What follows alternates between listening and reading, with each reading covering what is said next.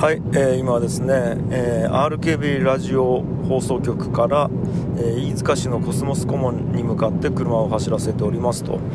あのー、ちょっと明日とあるライブに出演することになったんですけども、えーとまあ、地元の企業である高羽機工さんというところがあるんですけど、えー、そちらがやるイベントがあるんですね。でそれが飯塚にあるコスモスコモンというところであるんですけど、えー、それに、えー、ゲストで明和電機さんが登場するんですけども、その、えー、いちじかんぐらいのライブの中のワンコーナーとして僕がゲストで出演させてもらいまして、で僕がギターを持ってセッションをすると、で軽くトークもするみたいなコーナーをやってくれるということで、うんいやありがたいですよね。あので今日はリハをやって、で懇親会やって、で明日本番みたいな感じでやらせてもらうんですけど、明和電機さんとかってね、もうまあ多分もう有名だから知ってる方多いと思うんですけど、うんちょうど僕とかはそのやっぱツイッターとかでまあね多分そのツイッター界隈とかでも一気に思いっきり有名になったみたいな感じだと思うんですけど、そもそもオタマトーンとか僕はもちろん知ってたし持ってましたし、うんまあ、なんかそういうレジェンドの方とね一緒のステージに立てるっていうのがめちゃくちゃありがたいし、でなんでそんな流れになったかというと、古典ラジオをその社長の土佐さんが聞いてくれてたらしくて、でその高木子さんももちろんあの地元ということで応援してもらってますし、まあ、お仕事もさせてもらったことがあるということで、なんかそんな人と人みたいな感じの関係から今日明日で、えー、ちょっと飯塚に行くことになりましたと、はい、ちょっと楽しみですよね、はいまあ、それはいいんですけど、あのー、ろくせんごひゃくまんえん借金があるっていう話を、まあ、結構最近ずっとしてるんですね。で、まあ、これ返したいなと思ってるっていう話なんですけど、で具体的にじゃあどうやったら返せるかっていうことを、まあ、ずっと考えているわけです。今も現在進行形で借金どうやったら返せるかなと思ってるんですね。でやっぱりいろんな人に相談して、えー、目標はやっぱりにねんかさんねんぐらいで返したいということで、あのーまあ、考えてるんですよ。で、まあ、ありがたいことにそのいろんな方が相談に乗ってくれるんですね、えー、例えばその深井さんとか古典ラジオの深井さんとかも、まあ、あの人ゴリゴリのビジネスパーソンだから実は、はい、あの人文知領域ではそういう風には見えないですけど、もうゴリゴリの、あのなんかな何個も会社の顧問やったり取締りやったりしてきてる人だから、やっぱビジネス力がすごいんですね、うん、でそのメンター的にいろいろ相談に乗ってもらったりして、で今の樋口さんができることと、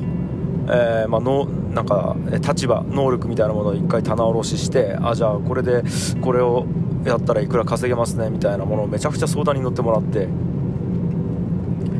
で、まあ、どれがいいですかねみたいな話をしてるわけですよしてるわけですよね。でただですね、ちょっと僕の中でまだ決定打がないっていう状況なんすよ。いろいろできることはあると僕、まあ、能力的にできることはまああると思うんですね実際で、立場的だったりあと影響力的なところで言ってもまあやれることはあると思うんですけど、うーんでまあいろいろ考えたわけですよ。でちょっとここからはマジでちょっと結論がないくて、どうすればいいのかなって思ってるっていう話なんですけど、なんかこうお金を稼ぐっていうことを考えると、やっぱり世の中の需要のどこの部分に供給するかっていうところだと思うんですよ。何かをやってお金をもらうっていうことはですね、うん、だから、まあ、必然的にその、まあ、困ってる人だったりとか役立てるところっていうのを探して、で自分の能力とそれにマッチさせるみたいなことでお金をもらうっていうところだと思うんですけど、なんかねそれをどう言ったんやろうな、僕が思いっきりやりたいと思えるのにまだ出会ってないんですよね。こう需要供給みたいなバランスを考えたときに、需要と供給がマッチするだろうというのはいろいろ見つけられたわけなんですが、うーん、なんかね、どう言ったらいいんですかね、そのお金を稼ぐためにこれがいいんだろうなぐらいで止まっていて、心が燃えるほどこれがやりたいっていうものがないってことですね、その中に。うん、で、心が燃えるほどこれやりたいなと思うことって、まあ、いろいろあるんですよ。例えばその、えー、画像生成 エーアイ をずっと研究し続けたいなとか、チャット ジーピーティー のもっといい、えー、使い方ないかなみたいなところもあるし、あと何やったら人の支援をもっとしていきたいなとかもあるんですね。うん、例えば、えー、今新型オトナウイルスを一緒にやってるコバとかが アイティーエヌズ ラボをやってるんですけど、こいつとかって実力やその才能だったり、その、まあ、カリスマ性だったりオーラみたいなものに対してまだ世間の評価が追いついてないなというところがあって、コバの面白さがまだ全然伝わってないし、コバがやってることの社会的、社会的意義みたいなものがまだこう、なんていうんですかね、適切じゃないなと思っていて、だからもっと アイティーエヌズ ラボの生徒が増えればいいと思ってるんですよね、僕は。だからなんかそれを増やすことをマジで考えるとかをやりたいことだし、あとはなんかその樋口塾の方々がなんか自分らしくいろんななんか番組をやることを支援するとか、あとそれをナッチとかが、あのーまあ、先陣切っていろんなウェブサービスを開発したりとか、まあ、あとはそのポッドキャストの編集そのもののクオリティをいかに上げれるかみたいなもので、ソフトの研究とか編集の方法とかを、えー、なんかこう整理して世の中に伝えるとか、なんか そ, そういうのはやりたいことではあるんですよ。この辺はやっぱり心燃えるんですね。まあ、もっといろいろありますよ。子育てだったりもそうですし、あとなんか子育てで、えーと困ってる人に対して僕が得て考えた知見とかを与えたいと思ってるし、なんなら僕がもっと子育てとか家庭みたいなものを勉強して、それをあのー、またさらに世の中に還元していくとかもやりたいし、で、まあ、一番やっぱりこうやりたいと思ってるのはやっぱ障害についてですよね。まあ、次男がダウン症というところもあって、その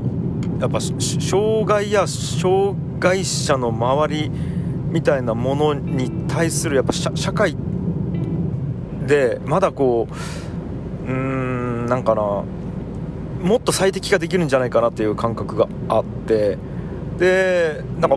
僕それもっともっとやれることあるんじゃないかなっていう感覚があるんですよね。だからそれもやりたいし、でどうせ子供が障害者なんだから障害者のべん障害の勉強をするし、おそらく一生かけてで、えーと、そういうコミュニティにどんどん入っていくし、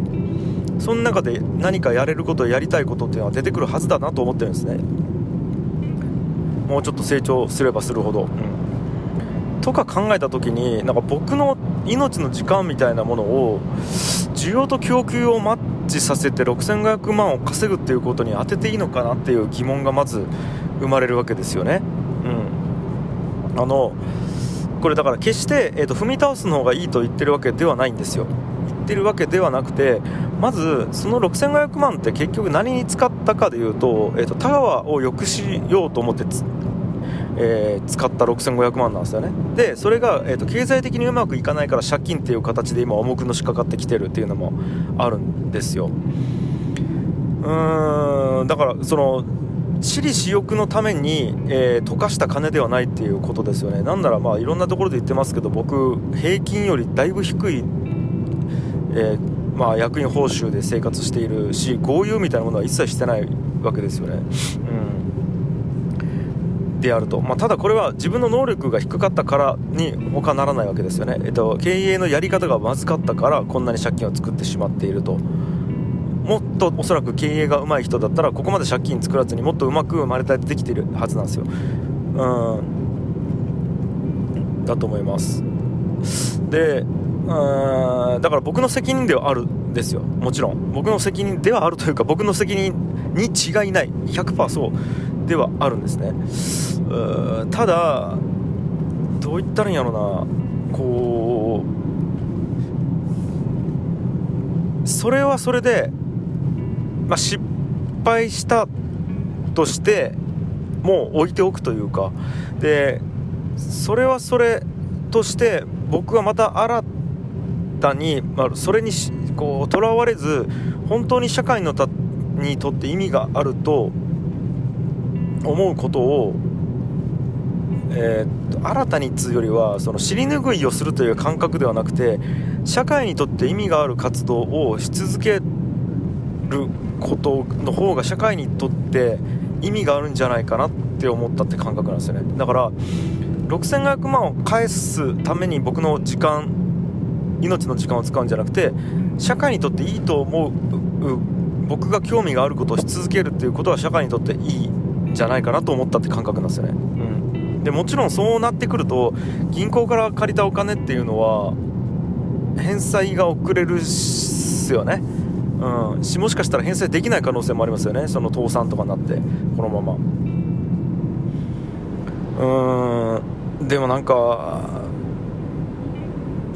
そういう例もそれで織り込み済みなんじゃないかなっていう感覚はあるわけですよ。その銀行が融資をするときに全部が全部 ひゃくパーセント 戻ってくるっていうなんか感覚で貸してるわけではないと思うし、うーんまあなんかね、それで帰ってこなかったら潰れるようやったらそもそもやり方として成り立ってないとは思うんですよね、うんいやでまあ、かつての本当にだから返さなくていいって思ってるわけじゃないですよ。その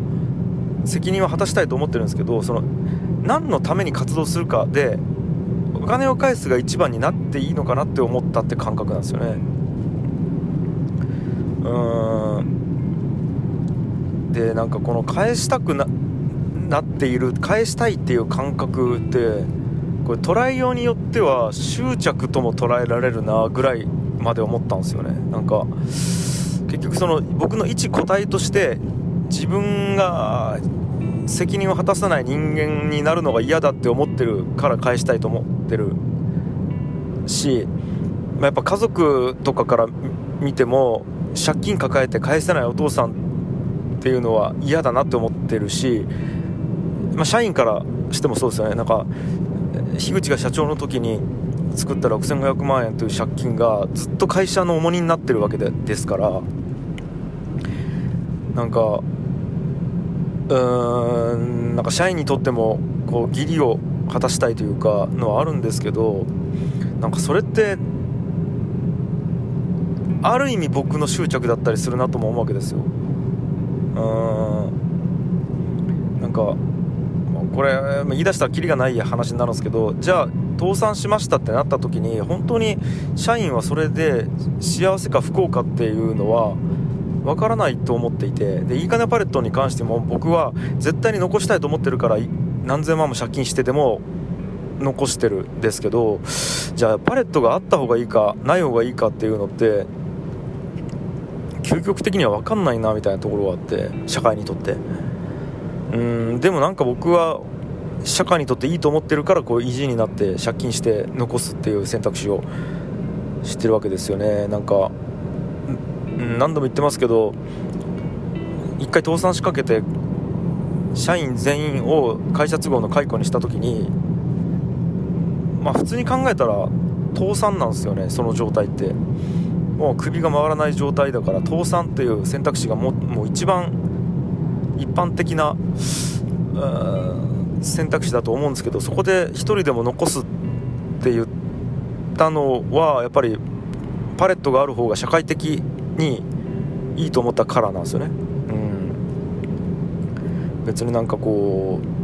う純粋に残したいと思ったわけではなくて社会にとっていいと思うから残さざるを得ないなって思ったって感覚なんで、うーんなんすかねこうめちゃくちゃ言葉選んで言いますと、パレットを残した方がいいと思ってるのも僕の執着かもしれないですよね。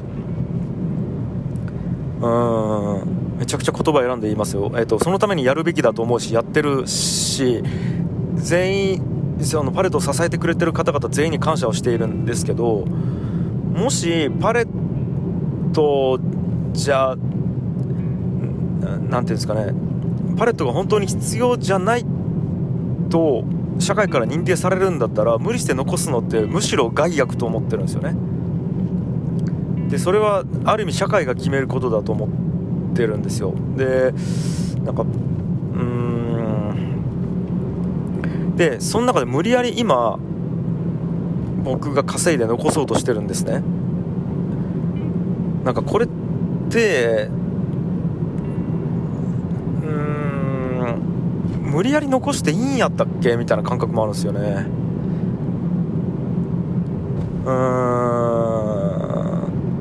んなんかこう自然淘汰に抗ってるわけですから、うーんなんかろくせんごひゃくまんえん借金作ったっていうのって一個の社会的な評価だと思うんですよね。うーんとも取れる、まあもちろん経営が下手だったっていうのは一番の原因なんですけど、おそらくもっと需要があればもうこんなに借金できてないはずなんですけど、需要がないのに需要があると思っえっと顕在的に需要がないのに潜在的に需要があると僕が勝手に思っていて、で10うーん意地で残してるだけなんですね、うん、なんか自然淘汰の原理にずっと抗ってる感覚も実はあってみたいなところがあるんですよね。だからなんかお金のために動くってそういうなんていうんですかね、自然の摂理、あーちょっと同じことを何回も言ってるような気がするな、まあいいや、うーんと思った時に純粋に僕は社会のために今この瞬間になると思うことをし続ける方が社会にとっても僕にとってもいいんじゃないかって思ったって感覚なんですよね。でそれにお金がついてきたらもうそれはありがたく受け取りたいと思ってるんですよ。だからお金のために働きたくないではなくて、お金をもらいたいと思って働くのだけれどもお金のためには働かないし、えっと、ちゃんとそこに自分で値段をつけていくっていうことは大事だと思ってるっていう感覚なんですけど、うんまあ、なんかちょっと、うん、誤解のないように言葉を選んで喋るとだいぶ歯切れが悪い感じになりましたけど、もうちょっとちゃんと言語化したいなと思いますけど、はい、今考えてるのはそんな感じです。だから活動をやめて諦めるとはさらさら思ってないんですが、活動し続けていくうーんなんていうんですかね、判断基準というか行動原理みたいなものは社会のためであるということをぶらしちゃいけないんじゃないかなって最近思ってる。とはいえじゃあ借金あるよねと、じゃあこれどうすんのみたいなところで今考えてる感じです。はい。